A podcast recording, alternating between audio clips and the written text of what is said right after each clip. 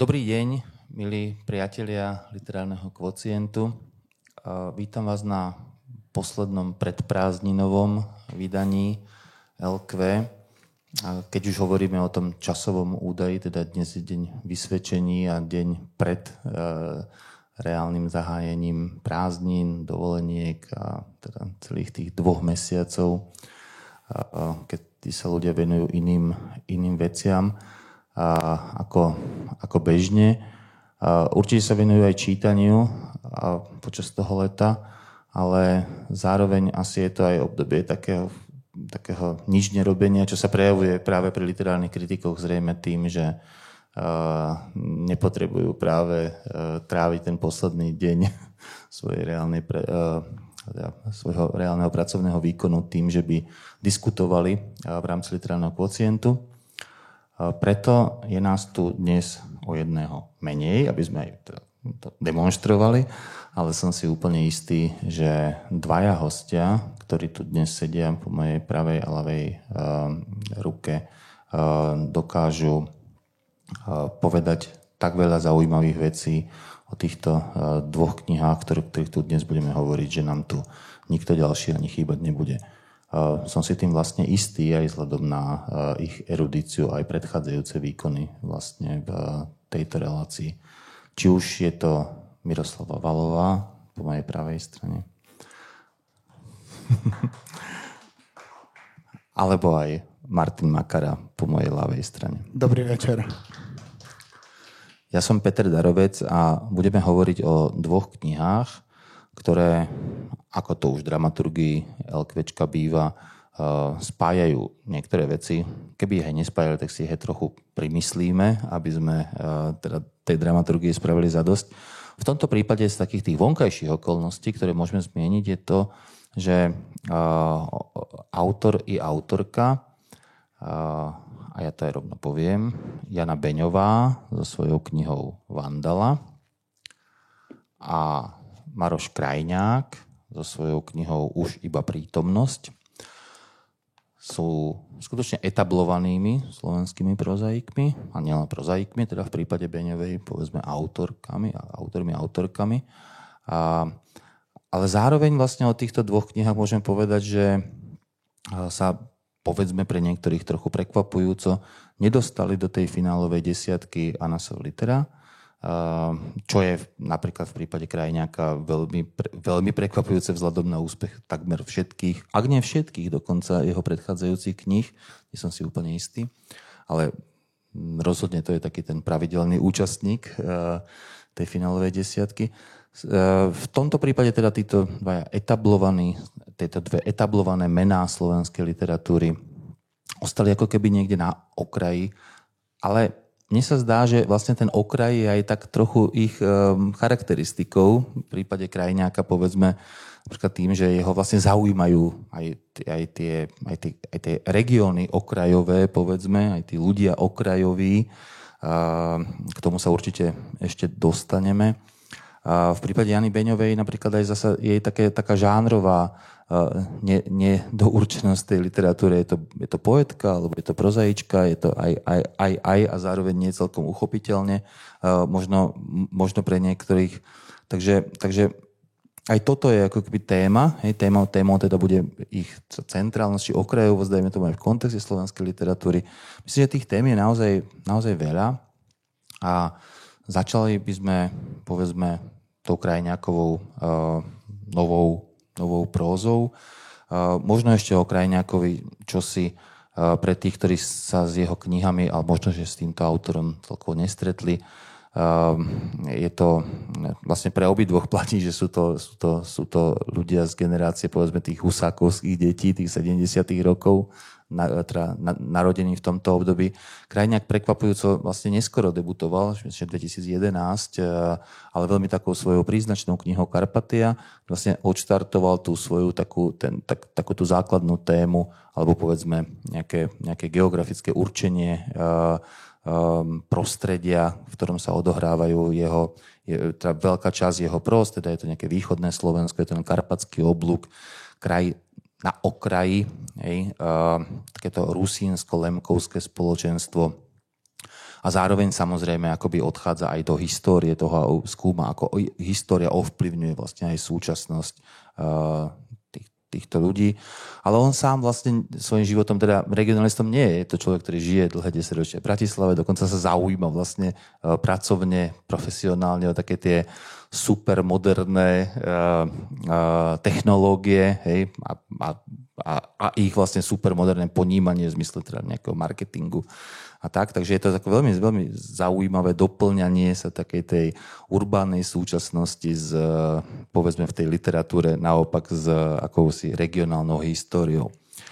V tejto knihe to ale celkom asi tak neplatí, aj keď sa teda tá, ten región, povedzme Šariš, ohláša hneď v prvej vete. Hej, tak ako to je teda v kontexte s predchádzajúcimi krajiniakovými knihami s touto prózou už iba prítomnosť? Čo je zároveň prvá otázka, povedzme, pre Miroslavu Valovu.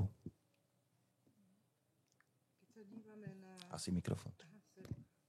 Keď sa dívame na, túto, na teraz poslednú knihu Maroša Krajniaka, tak um, je zretelná jeho súvislosť aj s tými um, predchádzajúcimi jeho knihami. A musím povedať, že, že ja mu veľmi dobre rozumiem. Úplne mu rozumiem od prvej knihy. Je to človek, ktorý... Táto kniha je z tých všetkých taká najviac filozofujúca. Vyslovene sa zaobe, zaoberá a čo je na nej zaujímavé, robí to literárnymi prostriedkami. V poslednom čase som sa stretla s viacerými e, v, v slovenskej e, beletrii, povedzme, s viacerými novinkami, aj takými, ktoré ešte len prídu na trh, e, ktoré majú túto filozofujúcu alebo priam filozofickú tendenciu.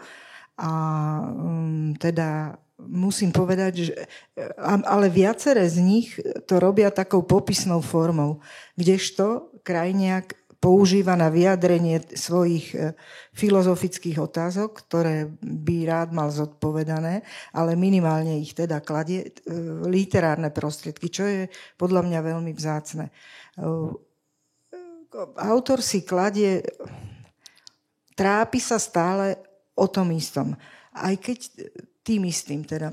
Samozrejme, že v tej Karpatii ho trápili aj také iné prídavné problémy. V Karpatii hm, konkrétne vymieranie Rusínov ako národa, vymiznutie rusínskeho národa minimálne na území Slovenska. On to vážne predpovedá, že v oblúku, kratšom časovom oblúku už Rusíni ako národ nebudú existovať národnosť a pokúša sa, ehm, nazýva svoju knihu, on ju definuje ako román, ale je to niečo, čo by sme mohli nazvať, keď hovoríme o tej Karpaty, ako aj, aj esej, alebo aj taká, taká literárna reportáž, historická. Je to e, žánrová e, zmiešanosť a pri entropii zase stále ho trápia tie isté otázky, ale popri tom aj k tomu pridáva niečo iné, ako napríklad zlo, ehm, trvalá existencia zla alebo premeny zla, vývoj zla a, a tak ďalej. A, a v tejto poslednej už iba prítomnosť ehm, opäť ide si v tom svojom, píše stále vlastne ehm, ten istý text, ale tento raz naozaj veľmi, veľmi novátorsky by som povedala. úplne ináč, ako to robil doteraz, ale aby som nehovorila pridlho, tak len tu, toto prvé kolo ukončím, že, že je to zaujímavý, zaujímavo postavené, ale je to proste tej Karpatii sa to nevyrovná. Je to, um, je to konštrum, konštrukt, ktorý napríklad mňa necháva chladnou. No, toto je zaujímavé. Inak uh, myslím, že to je takmer definičné pre krajňáka. Vy ste vlastne začali tú odpoveď tým, že ste povedali, že robí stále to isté. Skončili ste tým, že tá kniha je vlastne úplne iná ako tie predchádzajúce. A ja by som sa potom podpísal, že ten krajňák má čosi takéto v sebe, že ako o ňom čosi povieme, tak nám to automaticky vzbudzuje aj nejakú nutnosť povedať vlastne opak toho, čo sme o ňom povedali. Ale k tomu sa určite dostaneme. Martin, tá istá otázka zatiaľ, že kontext krajniakovho predchádzajúceho diela vrát, a, a, a v rámci tohto kontextu teda táto nová už iba prítomnosť. Moje čítanie bude zaiste iné, pretože ja som predchádzajúce krajinakové texty nečítal. Nepoznám no to je, ich. To je, vlastne, to je vlastne dobre pre túto, pre túto reláciu. Tiež si myslím, že to vlastne pristupujeme k tomu vlastne z odlišných perspektív a možno nie je ten môj pohľad potom, nechcem povedať kontaminovaný, ale ovplyvnený jednoducho tými predchádzajúcimi prózami. A navzdory tomu, že sme s pani Valovou túto knihu teda vzhľadom na predchádzajúcu čitateľskú skúsenosť čítali inak, Zhodujem sa, zhodujem sa, súhlasím s tým, že ide o knihu literárnu, ak to nie je banálne konštatovanie. Hovorím to v tom zmysle, že uh, čítal som len prednedávnom uh, nesúvisiacu knihu, to len ako kontrast uvediem, uh, Konec sveta od Agdu Bavy Pajna. A to je kniha, ktorá je takmer scenár, je výrazne filmová, využíva prostriedky filmového rozprávania. Táto kniha je rídzo literárna, využíva prostriedky práve literárneho rozprávania a je taktiež veľmi filozofujúca, ale s tým dôvedkom, že necháva veľa práce na čitateľovi alebo čitateľke. Čiže nepodsúva nejaké filozofické pravdy, nejde o nejaké glosovanie, ale ide o literárne vyjadrenie, ktoré si vyžaduje množstvo interpretačnej práce. Obidvaja ste spomenuli slovo fil- filozofia, filozofujúca. Musím povedať, že toto ja v poznámkach nemám, toto, toto slovo. A, a ma trochu prekvapilo, musím povedať. Reflexívna to hej, alebo teda ako v podstate ako uvažujúca, zamýšľajúca sa a tak. Ale, ale skutočne fil- filozofujúca v zmysle nejakých akoby nadosobných konceptov, uh, alebo tak? No minimálne koncept času. Minimálne koncept času. On e, vlastne... no áno, ale to stále môže byť literárny problém, to nemusí byť filozofický problém. Nie je to literárny problém, nie, nie, nie. Sú to literárne prostriedky, ktorými on tieto otázky kladne a stavia vlastne to, čo chce povedať a sú to najmä otázky, ktoré kladie, ale, ale rozhodne sú to filozofujúce. On ho, no. Áno, áno, áno. Ja budem opäť e, súhlasiť a rozvediem to detailnejšie. Samozrejme, problém času, časovosti je centrálny už vzhľadom na to, že sa dostáva do názvu knihy. A myslím, že ponúka množstvo uh, interpretácií. Ten text uh, ponúka veľa uh, indícií, uh, prečo vôbec uh, prítomnosť, uh, prečo rozprávanie, ktoré nástojí na prítomnosti. A... To sú všetko témy, ktoré, ktorým sa budeme venovať potom aj postupne, takže áno. Áno, áno, áno, jasné. Tak ja len, ja len ako takú ochutnávku možno toho, k čomu sa dostaneme, uvediem uh, príklad uh, literárnej situácie, kedy eh, jedna postava prichádza do dediny eh, v Šariši a mm, v takom reflexívnom móde eh, uvažuje nad tým, že boli tam pokusy miestnym ľuďom dávať nejaké rady, ako sa vymaniť z tých opakujúcich sa problémov a oni tieto rady neprijali. Nastoja na prítomnosti, teda nie len, nie len tá prítomnosť je exponovaná v rozprávaní, ale aj v živote postav. A už, už tu nám vychádza ten filozofický rozmer toho, že preto, preto tí ľudia tak lipnú na prítomnosti, pretože pre nich predstavuje spojivo s minulosťou. Oni sa nemôžu posunúť, pretože by došlo k odstrihnutiu, povedzme, od predkov, takže preto ostávajú isté procesy, isté problémy zachované, pretože ide o predlžujúcu sa konštantnú uh, prítomnosť. Takže nebudeme hovoriť len o probléme nejakého uh, nadviazania na budúcnosť, prepojenia do budúcnosti, ale aj problém odstrihnutia sa od minulosti. Určite toto je ústredná e, téma tej knihy, veď napokon je v názve, to nie je náhoda, že sa tá kniha volá práve Užíva prítomnosť. Čo vieme aj z kontextu vlastne tej predchádzajúcej krajňákovej témy, že je do istej miery provokatívny názov. My vieme, že jeho možno viac zaujímajú tie dejiny napokon, alebo že vždy to je tá prítomnosť kontaminovaná tými dejinami. A nie inak je to, to aj tu, to si vlastne naznačil, e, že akokoľvek sa snažíme žiť v prítomnosti, tak žijeme tými, tými, tými dejinami, lebo tie nás napokon utvárajú, či chceme alebo, alebo nechceme.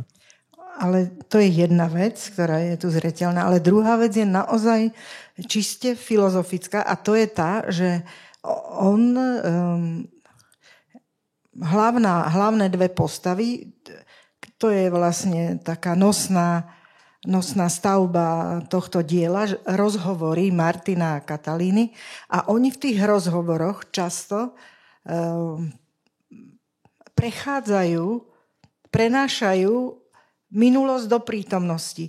Proste zrušia čas, pretože tým sa im ako keby ľahšie, um, ľahšie modeluje to, tá budúcnosť. Keď sa odstrihnú, keď kategóriu času zrušia, čiže sú len v prítomnosti, tak tá budúcnosť je ako keby proste príde, nemusia sa o ňu bať, nemusia ju modelovať, ale, ale eh, oni si žijú v tej prítomnosti, ktorá o chvíľočku bude budúcnosťou. Všetko, čo sa dialo v minulosti, prenesú do prítomnosti. Ťažko sa mi to vysvetľuje, to, je, to sú práve tie ich eh, filozofujúce veci. To sú, on sa snaží, snaží sa... Um, Snaží sa dopátrať toho, ako by sa dalo, čo by sa dalo robiť e, s tým, aby svet bol lepší. A snaží sa aj v rozhovoroch s tou Katalínou, ale nie len, a, a snažil sa o to aj v tých predchádzajúcich knihách, napokon aj v Pogodovičovi, že, že um, nájsť nejaké pravidlá preto, aby, aby ten svet sa zlepšil. A to, to, sa, to by sa mu nedarilo, keby si myslí on. Eh, keby, keby mu riešil veci najprv v minulosti a potom v prítomnosti. Samozrejme, on si je plne vedomý, že ta, to, aký sme dnes, sme formovaní minulosťou a veľmi ďalekou minulosťou. To je jasné. Ja možno, možno by som nadviazal tým, že vlastne ty si tú knihu nečítal uh, ako filozofickú a pani Valová uh, s tým prišla. Uh, možno je možné si to vysvetliť uh, tak, že ide o latentnú filozofickosť. Čiže ona tam nie je vkladaná vyslovené explicitne, ale sú tam, vytvára interpretačné možnosti preto. Uvedem príklad kazateľa, ktorý sa tam vyskytuje ako taká postava necelkom uchopiteľná, pretože zároveň sa tam pripúšťa, že môže byť ilúziou, vstupuje ale zároveň do života postav a teda tam sa nám ponúka interpretácia cez Lakanovského veľkého druhého, teda niečo, čo má vplyv na naše životy, ale zároveň je neuchopiteľné. Je tam pasáž, kedy práve ten veľký druhý je garantom nápravy sveta, na ktorého je možné odkázať, na ktorého je možné sa spoľahnúť.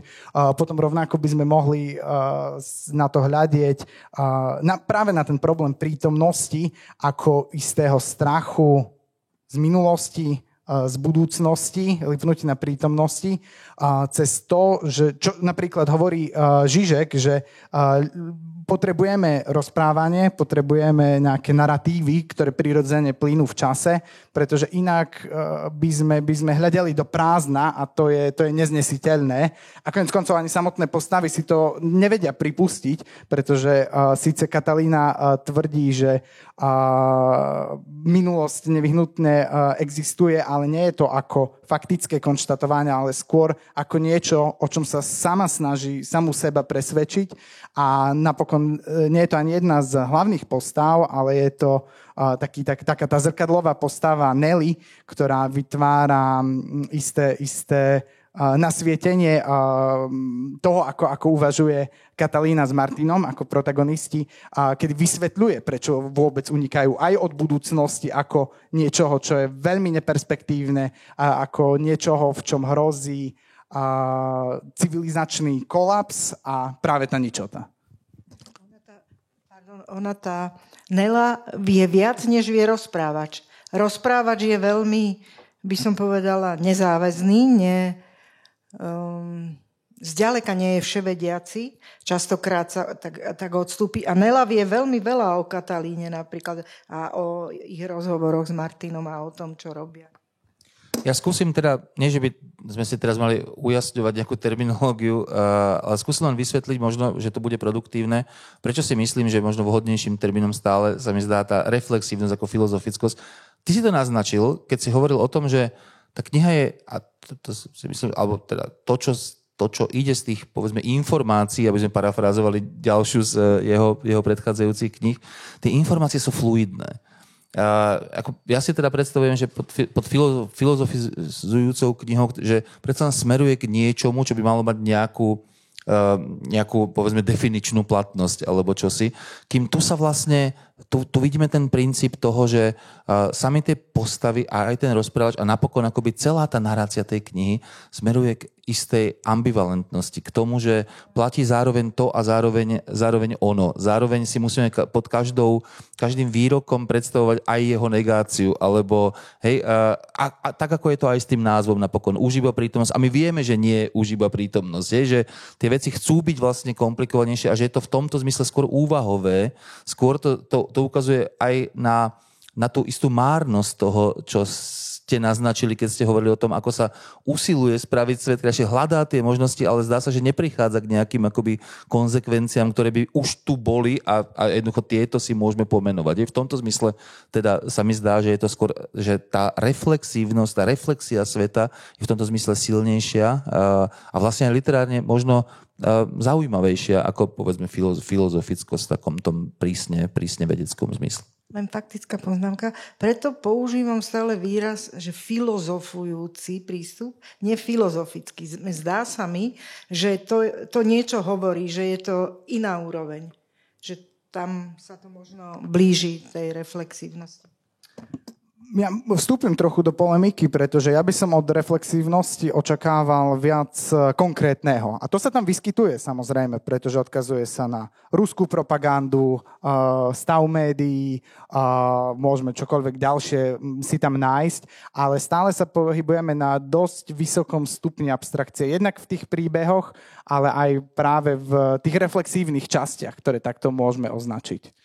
No my sme vlastne ešte ľuďom, ktorí nečítali tú knihu, nepovedali, že o čom je a možno, že aj preto, že sa toho trošku bojíme vlastne to povedať. Nie? Tá kniha je, to je naozaj že fluidná próza v tom zmysle, že v momente, keď o nej čo si povieme, tak hneď chceme povedať aj, no ale vlastne aj, aj naopak, je to, je to text, ktorý samozrejme veľmi ťažko sa asi rozpráva nejakého fabula, hej, a vieme, že teda sú to nejakí mladí manželia, Martin, Katalína, ktorí v podstate ten dej plinie v ich rozhovoroch, v ich, uh, povedzme, úvahách a v ich, povedzme, filozofovaní, uh, ale, ale veľmi ťažko sa tam chytá, chytá nejakých akoby veľmi konkrétnych vecí. To je to, na čo, na čo, na čo narážaš. Ja skúsim teda možno si poradiť tým, že ocitujem jednu pasáž, ktorú asi som nevybral náhodne, lebo až ex post som zistil, že zároveň bola citovaná v jednej z kritik tejto knihy, tak to pobavilo, že som z celej knihy trafil práve túto a doteraz rozmýšľam prečo. Ale je to takto. Dobre, tak len si to, len, len počúvajme. Vyskladaj príbeh s viacerými postavami. Katalína, ja, môj kamarát Američan, genealóg, dlžník celkom slušnej sumy peňazí, opakovane sľubujúci, že objasní vraždu môjho pradeda za morom. Potom istá žena Katalína porozpráva o starcovi žijúcom v presvedčení, že si zabudol výherný lotériový liket, uh, tiket v kiosku. Ďalej krásavica z druhej strany Slovenska, s ktorou sa tam neplánovane stretnem a ona mi povie, ako sa iný neznámy starec rozhodol prepíliť staroslávne chrámové kríže a keď keď to spravil, na väžu denne prilietal Havran a ďobal do nej a keď starec umrel, ďobal do kríža na jeho hrobe. Je tam veľa konkrétnych e, obrazov, povedzme, ale sú tak nahustené na seba, že v zásade už si nepamätáme, ktorý bol ten prvý, ktorý bol ten predchádzajúci. Sú to konkréta, hej, nie je to abstrakcia, ale vlastne napokon máme pocit ab- abstrakcie. Hej? Napokon, keď to dočítame, tak máme pocit niečoho abstraktného, tak ako je abstraktná, povedzme, poézia v nejakom, v nejakom, v nejakom zmysle. Zdá sa mi, že akoby tam tenduje ten text. Ja myslím, že je potrebné k e, tomuto citátu doplniť aj to, že ide akoby o koncentrované zadanie tejto knihy. Takže v skutočnosti všetky tieto motívy, ktoré tam boli vymenované, sú samozrejme rozprestreté na mnoho väčšej ploche a medzi tým je množstvo špekulácií aj o samotnom rozprávaní, pretože povedzme Martin neuvažuje len nad tým, ako by to rozprávanie sa mohlo vyvíjať ako z perspektívy už vnútra samotného rozprávania, ale dokonca špekuluje nad tým, ako by do toho mohla vstupovať Katalína. A čo je potrebné do, do, doplniť, že konkrétnosť sa tu prejavuje aj v drobnokresbe psychologickej, kedy naozaj uh, krajina ide uh, v rôznych situáciách, niekedy aj nečakaných teda, uh, do mysle protagonistov a opisuje veľmi, veľmi detailne, ako sa uh, cítia, čo im prebehne hlavnou, hlavou, možno až neprimárane k tomu momentu, počas ktorého to prebieha, ale Zároveň táto detailnosť niekedy pôsobí až, až tak neuroticky, povedal by som, pretože sú tam aj pasáže, kedy sa opisuje, ako presne dvakrát uh, zakýval hlavou a podobne. Takže to možno formulujem aj ako jednu z výhrad, že možno táto detailnosť nie je vždy na mieste. Jedná sa tu o, o vzťah, zaujímavý vzťah prinášajú, teda krajňák prináša do slovenskej súčasnej literatúry zaujímavý vzťah e, mladého manželského páru. Oni vlastne celý, celé svoje bytie, celé svoje spolužitie hrajú hru. Hrajú ustavične nejakú hru na alternatívnu realitu, na to, e, do ktorej uvádzajú rozličné postavy aj z minulosti, z umenia. Je to a formulujú ďalšie a ďalšie odrazy alternatívnej reality, ktorá by vznikala, keby náhodou oni alebo tam ten on, tá veľká významná postava, ten umelec, ten moderátor Larry King e, niečo ináč povedal alebo niečo ináč urobil. Okrem toho, to, e, to, to je jedna línia, potom je druhá tá, tá rušenie toho času, to je, to je podľa mňa to práve, čo nazývam filozofujúcim.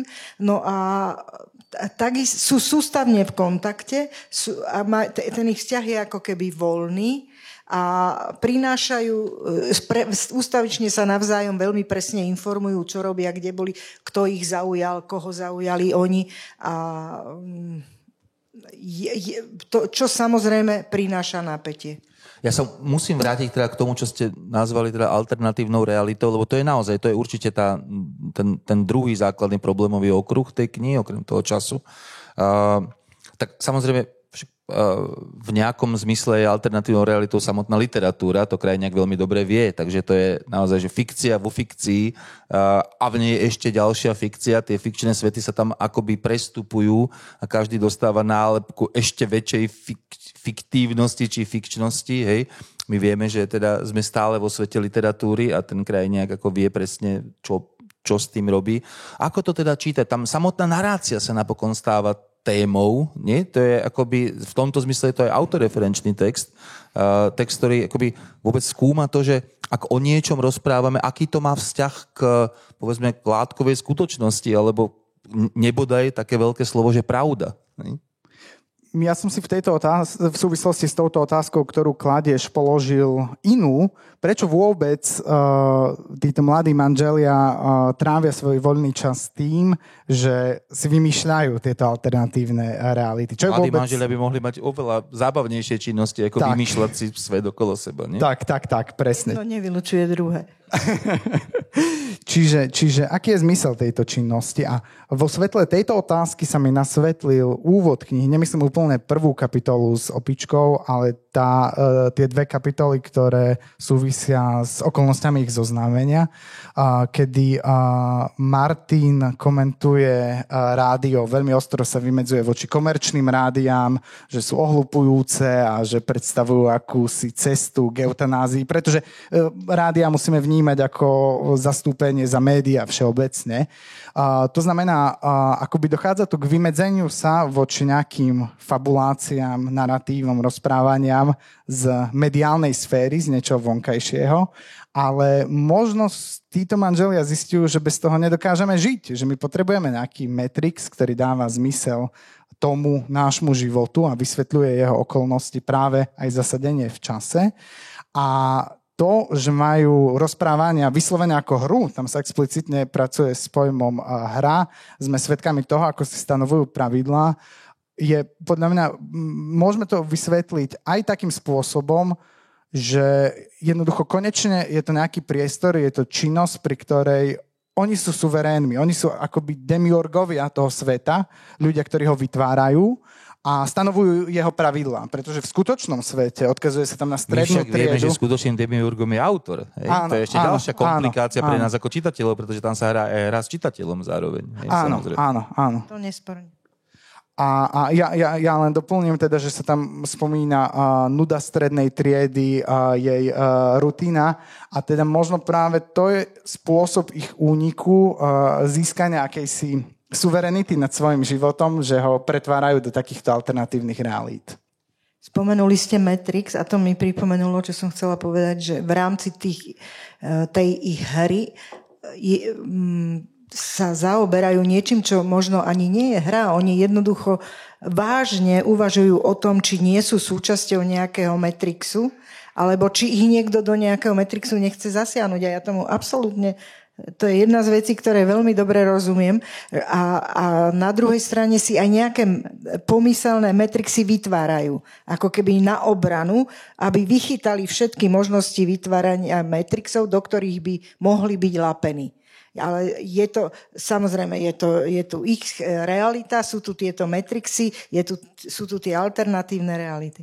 A ak o tejto próze teda my dvaja hovoríme ako filozofujúcej, tak už len na základe toho, čo ste práve povedali, sa tu otvára celá paleta ontologických otázok, vzťah látkovej reality a literárneho textu, ale potom aj e, otázok e, epistemologických, teda otázky poznania, ako my vôbec môžeme poznať tú realitu. Uh, povedzme, pekne to ilustruje scéna, kedy Martin prichádza na kataster do Šarišskej obce a domnieva sa, že sú tam dve katastrálne knihy. Jedna úplná a jedna je selektívna, teda z ktorej sa vždy vypúšťajú údaje pre toho konkrétneho človeka. Takže to tiež by sme mohli vnímať v akejsi spätosti k um, selektívnemu obsahu, povedzme, zo sociálnych sietí, kedy každý si dostáva, ani nie, že vytvára, ale dostáva tú alternatívnu realitu a podľa, podľa svojich predchádzajúcich e, činností, aktivít na sociálnej sieti alebo v živote.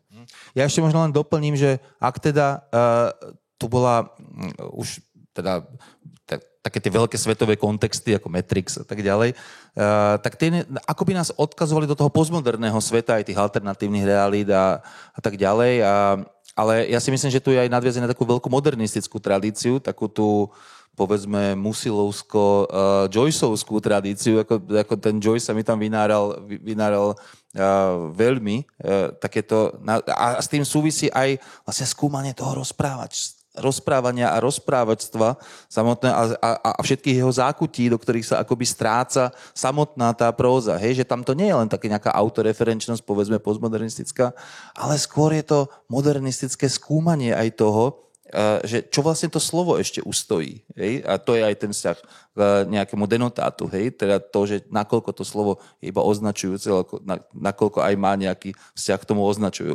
označovanému. Hej? Že, že vlastne toto isté, čo rieši nejakým spôsobom postmoderna, tak vlastne to riešila aj v nejakom inom uh, uh, zmysle vlastne modernistická tradícia. Mám pocit, že na ňu práve ten kraj nejak uh, týmto, týmto nadvezuje.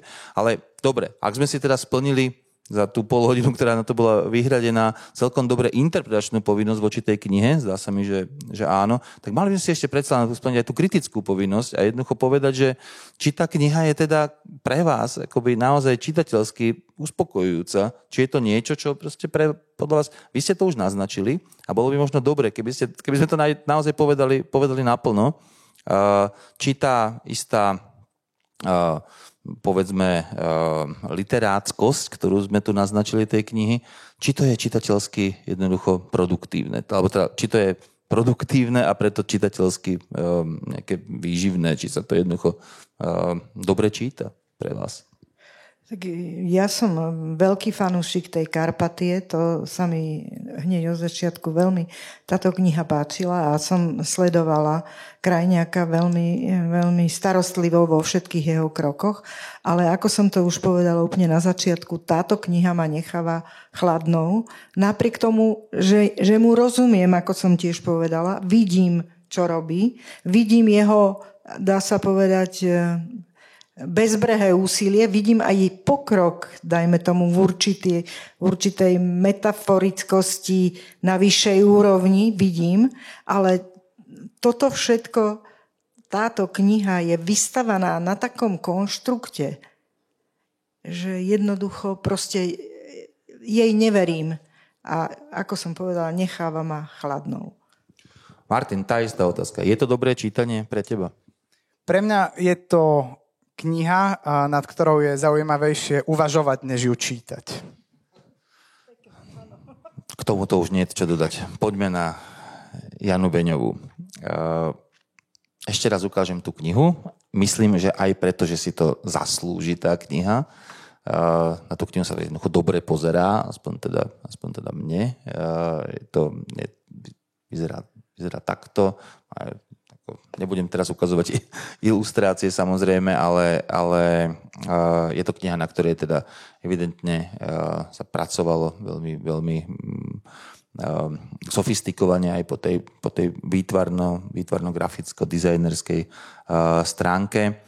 Ale teda poďme, poďme k Jane Beno, uh, Beňovej. Povedali sme, že generačne je veľmi blízka krajine, ako videli len dva roky uh, narodenia.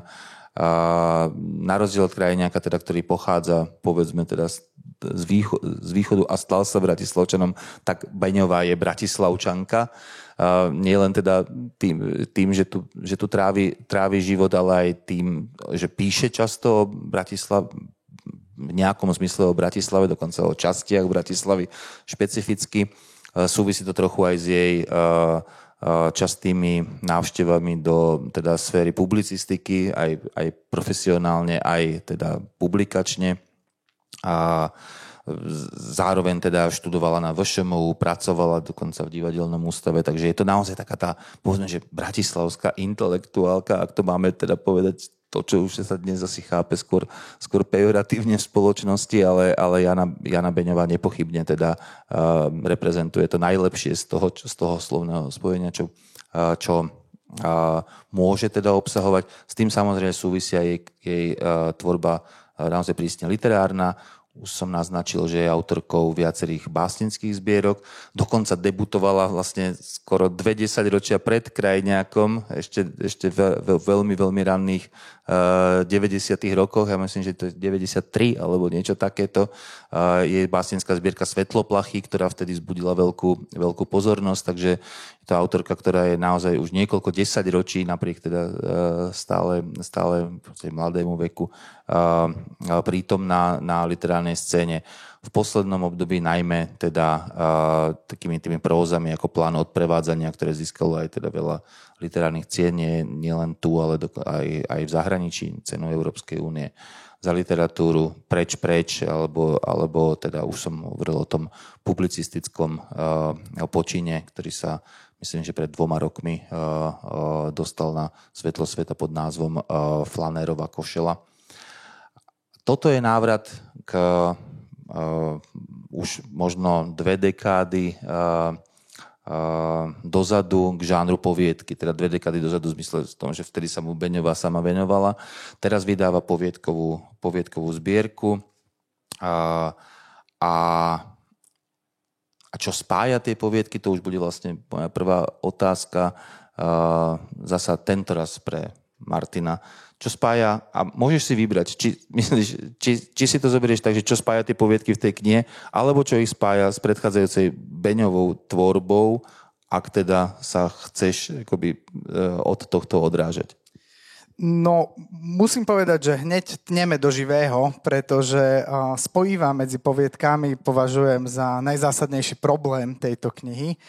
A ja ho lokalizujem do literárno-vedného termínu, pojmu semantické gesto. Samozrejme, diváci nemusia, nemusia tento pojem poznať, tak ho len v krátkosti predstavím.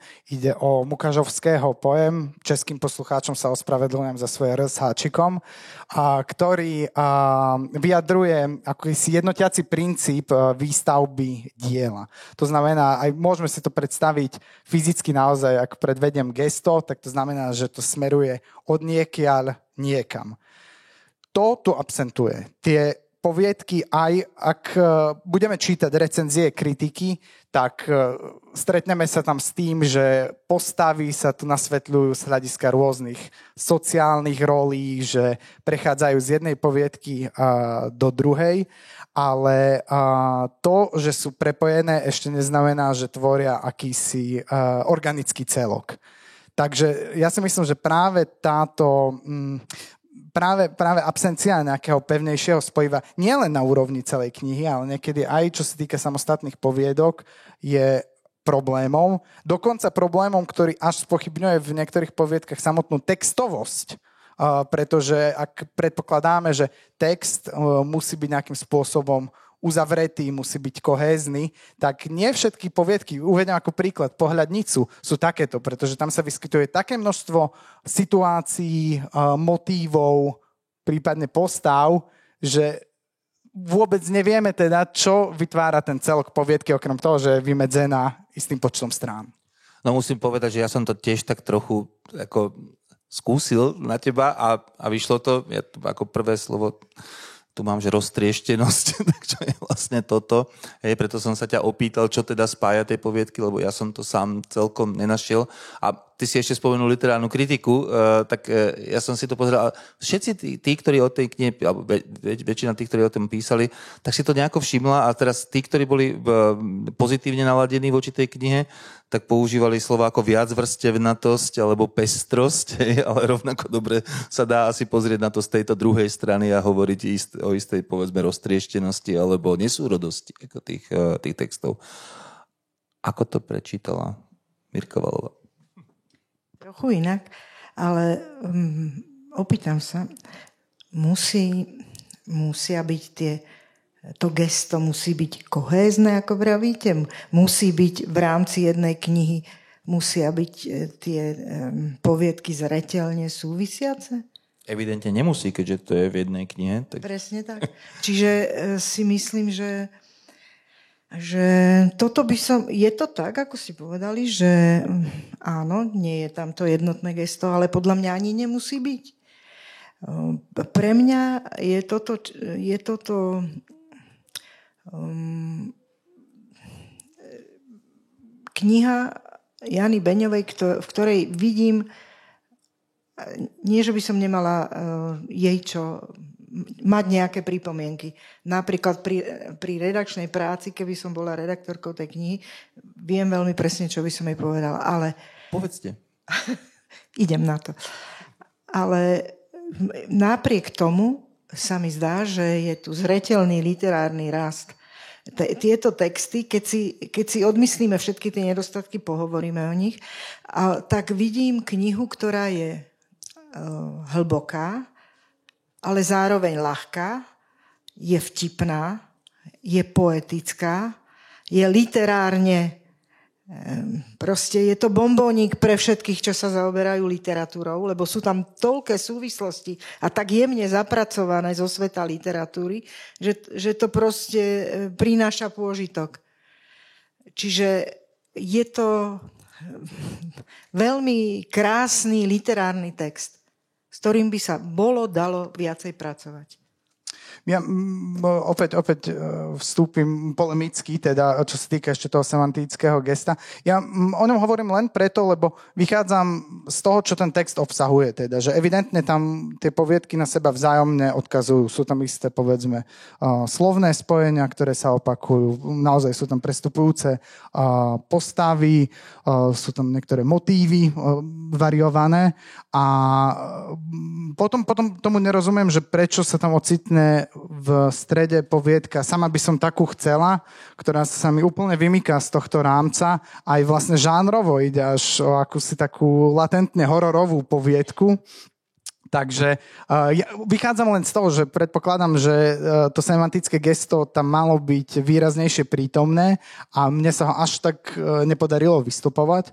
A zareagujem ešte, ešte na jednu vec, že ak hovoríme o literárnosti v tomto prípade, o nejakej špecifickosti beletristického literárneho vyjadrenia, tak um, na jednej strane áno, v mnohých prípadoch uh, to tu funguje, ale neraz som sa pri, uh, zastavil pri tom, že namiesto toho, aby sa ukazovalo, sa rozpráva. A bohužiaľ povie sa to, čo má najlepší potenciál. A povedzme, povedzme príklad povied, e, poviedky, to je myslím, že uh, hory v izbách, izbové hory, takto, izbové hory, kedy je tam naozaj množstvo, množstvo zaujímavých myšlienok, motívov, povedzme absencia zrkadla, ktorá vedie k nevedomiu o sebe, neš- uh, povinnosť absolvovať nešťastné detstvo, ak nie v pravom detstve, tak v neskoršom. Spomína sa tam neláska, ktorá ústi do aktivity, teda absencia istej citovej väzby, ktorá vyvoláva potrebu niečo robiť. A, a, a ďalšie, ďalšie, ďalšie podobné príklady, ktoré sa spomenú v jednom odseku, vypovedia sa ako myšlienka, ale nerozvinú sa literárne. No a toto je práve tá vec. Tam je, tam je veľa veľmi zaujímavých miest. Ako ak, a, a ja, ak by som sa pridal k tej istej uh, nesúdržnosti, tak to nie je nesúdržnosť jednotlivých poviedok, to je nesúdržnosť motivov v tých jednotlivých poviedkach. To je, to je, to je možno, možno väčší, väčší problém a som pre mňa, lebo vlastne tá zbierka napokon nie je len bežnou zbierkou poviedok, kde sa to naozaj stane. Niekedy sa zbierky poviedok jednoducho vydávajú tak, že sa časopisecky publikuje niekoľko rokov a potom sa to najlepšie z toho vezme a dá sa do, a je to celkom regulárny spôsob, ako teda vydávať, e, vydávať svoje e, krátke prózy. Tu to tak asi celkom nie je, dokonca je to vlastne v nejakom zmysle komponovaná zbierka. Tu máme putujúce postavy, ktoré migrujú z jedného textu do druhého. Máme tam dokonca uh, nie, niektoré problémové okruhy, ktoré sú vždy nazerané akoby z inej perspektívy, perspektívy inej, inej postavy postavy, to je evidentne uh, komponovaná naozaj zbierka, ktorá už je, vlastne presahuje takúto čistú zbierku poviedok. Napriek tomu teda, ako by tam niečo chýbalo po takej tej stránke ako si vnútornej významovej kompozície, teda akoby, ak, to mám, ak to mám takto povedať. Či nie? Um, mne to teda tak veľmi nechybalo. Keď sa pozrieme napríklad na poviedky o Kentovi, tak e, tam je rozprávač raz v roli partnera a raz súrodenca. Čiže tam e, môže vznikať tento dojem ako keby e, nesúrodosti, ale ja si nemyslím, že autorkyným cieľom bolo to nejak vystavať, aby sa to zlialo do nejakého prúdu, aby tam boli presné, aby, aby to bolo poprepájané. Vôbec nič také podľa mňa nemala v úmysle. Ani to nebolo potrebné. Ona písala a mm, tie, tie spojenia alebo tie, tie prepojenia medzi jednotlivými postavami, situáciami a poviedkami sú veľmi, veľmi voľné. To nie je to, čo je tam podstatné. Podstatné je ako keby zachytenie okamihu, zachytenie za, zachytenie zlomu vo vzťahu, zachytenie niečoho, niečoho boľavého, čo sa udialo. Alebo zriedkavejšie niečoho aj, aj, aj krásneho. Toto je podstata, toto je cieľ autorky. A to všetko ostatné je úplne otvorené. Aj v rámci tej poviedky, aj v rámci tej, tej zbierky poviedok. A ona sa len hrala, presahovala z jednej do druhej, aj v rámci tej poviedky. Tam, ja to nepociťujem ako nedostatok. Skôr, som, skôr dávam zapravdu v tom, čo ste povedali, to bol veľmi bystrý postreh, že, že tá poviedka, ktorú ste menovali, že tam bolo nádherne nazbieraného materiálu a ona ako keby ho nerozvinula, nepoužila, len ho tak vypočítala a, a tak toto vyšlo, čo, čo je škoda. Ja, Stále, stále, a je to samozrejme v poriadku, že máme iné očakávania od toho textu a že ho čítame inak, ale ja stále mm, musím, musím, musím trvať e, na uh, istých zjednocujúcich princípoch, na význame toho semantického gesta, už len z hľadiska, že máme tu uh, vlastne taký, mohli by sme povedať, miniatúrny predslov, aj keď nie je takto nadpísaný, kde sa vysvetľuje, kto je skutočným hrdinom tejto knihy v množnom čísle. Dôležitou hodinou je 5. číslom 181. Čiže nám ako čitateľom to dáva signál, že my to musíme interpretovať ako celok, ako nejaké súvisiace postavy, to motívy. Tá kompozícia, ktorá presahuje samotné jednotlivé poviedky. Nepochybne. Áno, áno. A vlastne spočiatku to je aj funguje napríklad v prvej poviedke, pretože vnímam tam takú veľmi prirodzenú spätosť s obálkou. Tá je podľa mňa veľmi, veľmi výstižná, pretože ak sa pozrieme na tú obálku, tak hneď ju môžeme interpretovať. Čiže máme tu piktogramy, eh, ktoré tradične nájdeme povedzme v lietadle. Čiže máme tu únikový východ, potom tu máme eh, záchrannú vestu, v zadnej strane obálky máme letecké sedadlo, ale zároveň máme tu číslo 181, máme tu hodiny, máme tu Antarktídu, ak sa nemýlim. Čiže otvára sa naozaj veľké, veľké množstvo asociácií. Ani nehovoriac o tom, že dole máme napísané kniha poviedok Vandala, zachytáva rôzne formy vandalizmu vo vzťahoch. A, a Vandala a je vlastne fonetický prepis kriku istého newyorského predávača, odkazuje to na one dollar, ako vandala e, to kríči. A teda Uh, a zároveň mandala samozrejme, mandala, hej, ktorá tak. by mala predstavovať istú symetriu a istú harmóniu a my vieme, že to je o, o, o presnom opaku, hej? Áno, teda o, áno, o disharmonii. Hej? A tým pádom, keď sa povie vandalizmus, tak e, uvažujeme o nejakom verejnom priestore, o nejakom ničení, zároveň vandala, a teda jeden dolár ako obdoba nášho, naš, našej povedačky 5 korún, že vandalizmus môžeme čítať ako 5 korunizmus, ako niečo veľmi nehodnotné. Čiže naozaj sa nám tu otvára také množstvo asociácií už len z obálky, ktoré sa rozpracovávajú v prvej poviedke, kedy sa knižnica prirovnáva k pralesu, uvažuje sa tam nad jazykom, ako sa mení hodnota mm, tej frazémy prelomiť ľady, ale, ale tieto motívy bohužiaľ ostávajú ďalej, ďalej nerozvité.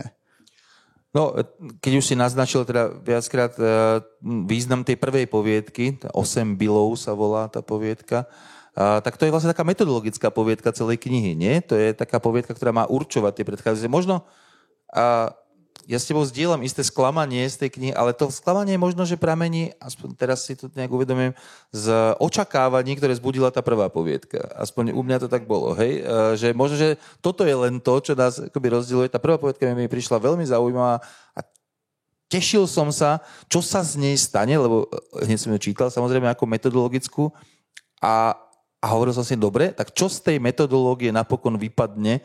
A mal som pocit, že tie ostatné ju ani len, ani len nedorovnali. Uh, zvyčajne, myslím, ako celky. Bolo tam, bolo tam veľa, veľa zaujímavých okamihov, interpretačne naozaj um, veľmi výživných, o ktorých si by sa dalo veľa, veľa rozprávať. Ale čo sa týka akoby toho celkového gesta, sa mi zdalo, že tá prvá poviedka má, má v sebe toho akoby najviac. Ale očividne nebola metodologická. No, alebo tá metodológia nebola využitá tak, ako to napokon platí aj o mnohých tých motívoch, ktoré, tam, ktoré, sa tam, ktoré sa tam objavia. Vrátil som sa ale, keď už o tej metodológii, tak uh, dovolil som si to tak nazvať aj preto, že vlastne jedným z tých základných problémov v tej prvej poviedke je problém samotného žánru, teda poviedky. Hej? Je to zasa ten, to autoreferenčné gesto, ktoré tam, ktoré tam vidíme. Skúsim ocitovať. Tento textík píšem v dobe ostrakizácie poviedok. Textík je teda v kurzíve, lebo predtým sa pojednáva o tom, že už dnes sa nehovorí o literatúre, ale o textíkoch a tak ďalej. Je to samozrejme takéto gesto voči spoločnosti, ktorá si neváži umenie a tak. A, ale pokračujme. Vydavatelia nad čím si takým, myslí sa tá poviedka, a už len pobavene mávnu, mávajú rukou. Ľudia dnes nechcú krátke útvary. Vravia, pardon, vravia, keď už chcú svoj čas investovať do čítania, musí to byť čosi veľké a musí to zahrňať čo najviac aspektov života. Náboženstvo, zločin, sex, politiku, životné prostredie, vojny, drogy. Román to je komodita. Poviedka to je len také, to je len čosi také útle a možno i lirické, neuchopiteľné takmer ako pán Boh odpusť poézia. Hej. Tak samozrejme vieme, že to máme čítať v ironickom móde, ale vieme, že teda pre tú Janu Beňovú stále tou najvyššou hodnotou vlastne asi bude teda tá poézia, hej, ktorá je tou spoločnosťou odmietaná. Je to aj trochu gesto také naozaj e, no, literátske, nie? Jednoznačne. Ale no, tá poézia je tu stále. E, v podstate ona aj v tých prózach, e, rytmus jej, jej textu, ale aj metafory sú, sú poetické. Najsilnejšie je to citeľné v, v, v, v plán odprevádzania a vidíme to, na, jednoznačne sa to ukazuje pri prekladaní tejto knihy.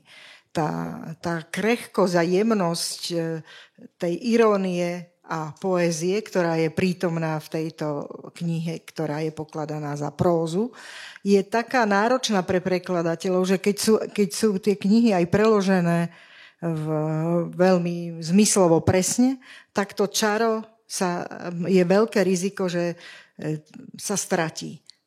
Toto podobne tento problém máme aj s dušekom.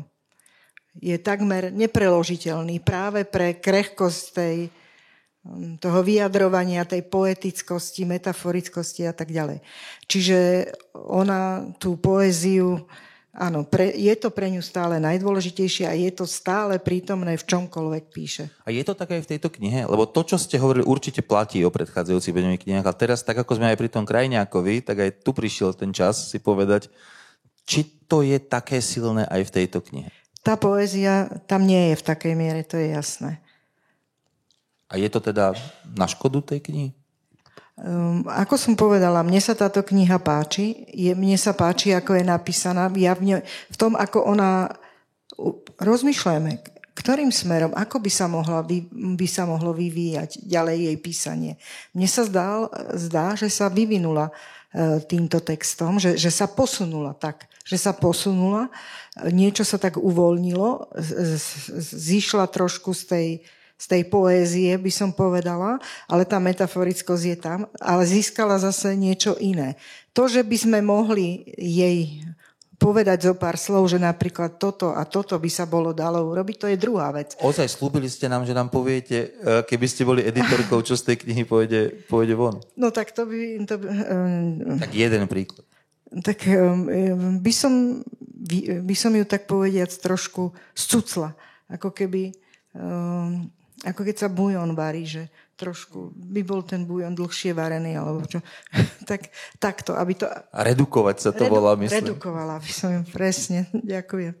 No a, a, a napríklad toto, čo, čo ste povedali vy s, tým, s, tou, s, tými, e, s tými podnetmi, ktoré zostali nerozvinuté, tak to určite, buď by to išlo von tá povedka, alebo by sa rozpracovala. Peter, ja sa prihlásim o tvoju otázku, aj keď nebola vyslovene na mňa formulovaná. Rád by som o to povedal uh, priamo textom, či je prítomná teda poézia, lyrika v texte. Ak to bude znieť trochu štilizované, je to kvôli tomu, pretože priamo v texte napísanom prozaicky sú také tie lomítka, ktoré značia uh, zlom veršov. Raz som bývala v starom zámku. Strašná zima, vysoký strop a žiaden signál. Nič, internet ani mobil tam nefungovali. Prístroje sa tu dostávali do ťažkostí. Upadali dom dlôb, povaľovali sa bez známok života na stole, v priestranej kuchyni, Ležali na kraji postele, v kóme. A ticho skapínali všetky tie prístroje odpojené od ľudí. Od ľudských úst a uší, dýchu, horúceho a vlhkého, od brúšek prstov klopkajúcich ako dažďové kvapky na okno, zavlažujúce, tmavú pôdu klávesníc, plejúce, prevzdušňujúce a uťapkávajúce zeminu. Odpojené. Od klepotu mlynov v krajine, od metropol a strmých úderov vysokými podpetkami priamo na kotli. Prístroje nemoležiace v kóme. Prístroje odpojené. Od pulzu a tepu. Nekomunikujúce. Ani najmenším pohybom očí. Je tam poézia, je tam lyrika. Ale nevyhneš sa ani tej poslednej otázke, ktorá je naozaj teda už teda otázka čisto na literárneho kritika v tom zmysle, eh, že dobrá kritika by mala končiť naozaj jasne formulovaným názorom na to, či ten text je pre teba uh, uh, no, hodnotným literárnym textom. Odpoviem trochu okľukov a možno paradoxné. V Vandale Jana Beňová pripomína opäť raz, že vie písať, ale nepredvádza to v plnom rozsahu. Skôr v detailoch. No, keď sme uh, po prvej knihe povedali, že už nie je čo dodať k tomu, čo si povedal, tak ja si myslím, že to platí aj pri tejto knihe.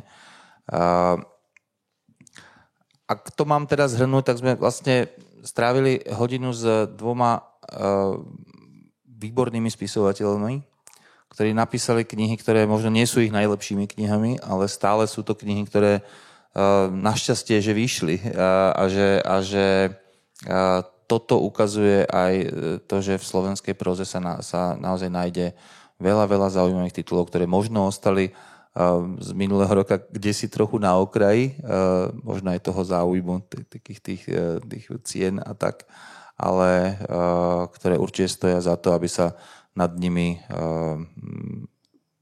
špekulovalo, aby sa o nich, aby sa o nich uvažovalo a verím, že aj aby sa o nich rozprávalo a počúvalo. Tak dnes sme rozprávali a počúvali o knihe Maroša Krajňáka Už iba prítomnosť a knihe Jany Beňovej Vandala. A vám ďakujem za to počúvanie. Majte sa pekne. Dovidenia.